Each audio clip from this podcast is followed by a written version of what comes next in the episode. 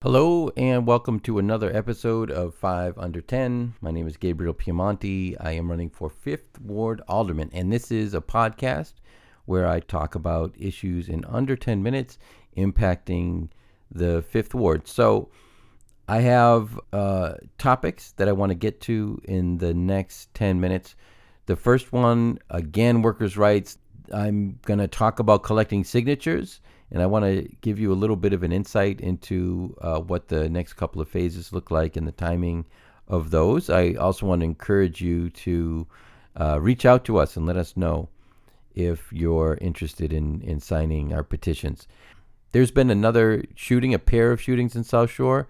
Uh, I want to make mention of that, although I do not want all of our conversation about South Shore to be violence, but I also want to face what's happening in order to have a realistic conversation about how we're going to move forward in the whole ward. So, the Workers' Rights Amendment, according to WGN, has passed. The last time we tried to collect data on the Workers' Rights Amendment was Thursday. I mean, we tried online, but there, there's really not that much information. It's it's just challenging to find this, the results of this particular initiative, ballot initiative. So, um, we're gonna go along with WGN. We're going to be optimistic and say uh, it's it's likely that it has in fact passed. This is going to give workers the rights to organize, um, uh, uh, negotiate for salary and other uh, and other um, benefits uh, at their workplace, and it also is going to protect whistleblowers from uh, retaliation when they point out hazardous conditions in their um, in in their place of business. This is a firewall against the right to work movement, which is, I always call it a, the right to be broke movement, uh, which unfortunately has a fair amount of support in certain parts of the country. People have been convinced that getting rid of unions is the best way to have better working conditions. I, I just don't, I'm not really sure what to say about that, except that it's not accurate. We have to organize as people who are employed in order to get the best conditions in our employment. That's ju- just a fact. So we're collecting signatures. This is tis the season, and we're uh, we're approaching the tail end of it. There's just a couple weeks or so left.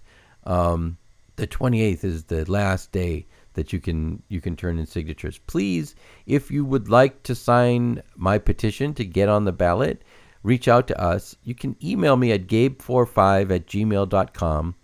You can also contact me if you know my email, normal email address, which is, you know, just my name at gmail.com. It's not a secret. Or my phone number. Uh, there are lots of ways to get a hold of me. I'm not a hard person to find. If you clicked on this link through Facebook or Twitter, you can leave a comment there. Uh, it's just reach out. We're really interested in using this to the extent that is it is practical as an organizing tool, as a as a time to identify people who are su- supportive of what we're trying to do.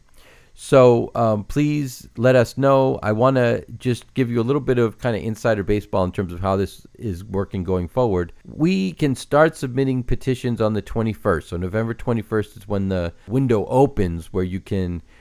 Essentially, we're essentially applying to be on the ballot. We're, we're giving signatures to the Board of Elections. They're going to decide whether we have enough. The number is just under 500 and it's from the 21st to the 28th that you can make application. And strategically, you want to make application on the 21st or the 28th because what's important about those two days is if you uh, turn in your packet on the 21st, you have a chance to be at the top of the ballot, on the 28th, to be at the bottom of the ballot.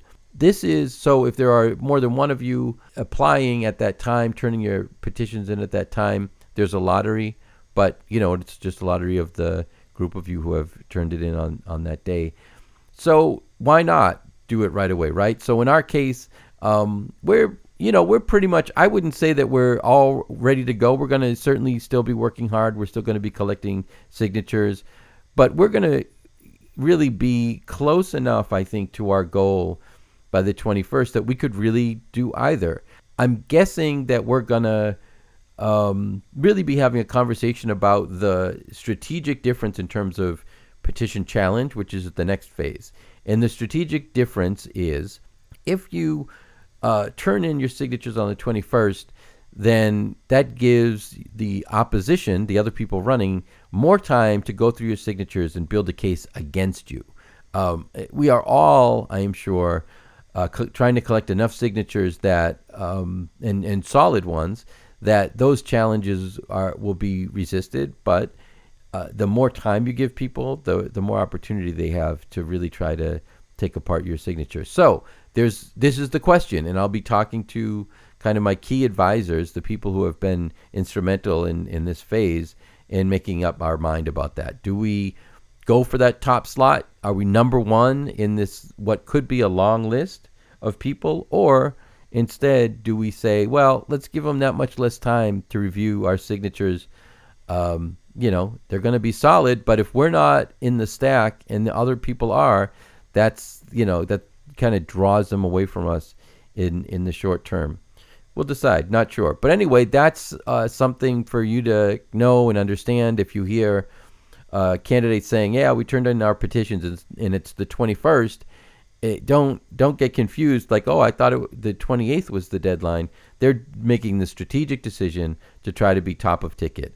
Top and bottom of ticket are the two best positions in elections. There's there's a fair amount of data to indicate that. Okay, so um, this is you know South Shore is a really dear community to me. We opened a campaign office that we operated for about a year and a half in South Shore, and then kept a storefront after that. We opened a storefront, and my wife and I tried to put together a, a photo gallery and community space um, we had a bunch of challenges, which actually is in, informs my uh, thoughts about things that we're going to need to do in terms of investing in South Shore to really revitalize the um, the business corridor. Um, however, the the point is, I've spent a lot of time there. I've spent a lot of time on 71st Street, but I've also walked around, you know, other parts of the neighborhood, visiting friends and doing other things. And it's it's an incredibly important part of when I think about the Fifth Ward, it's it's a critical piece of of my my thinking.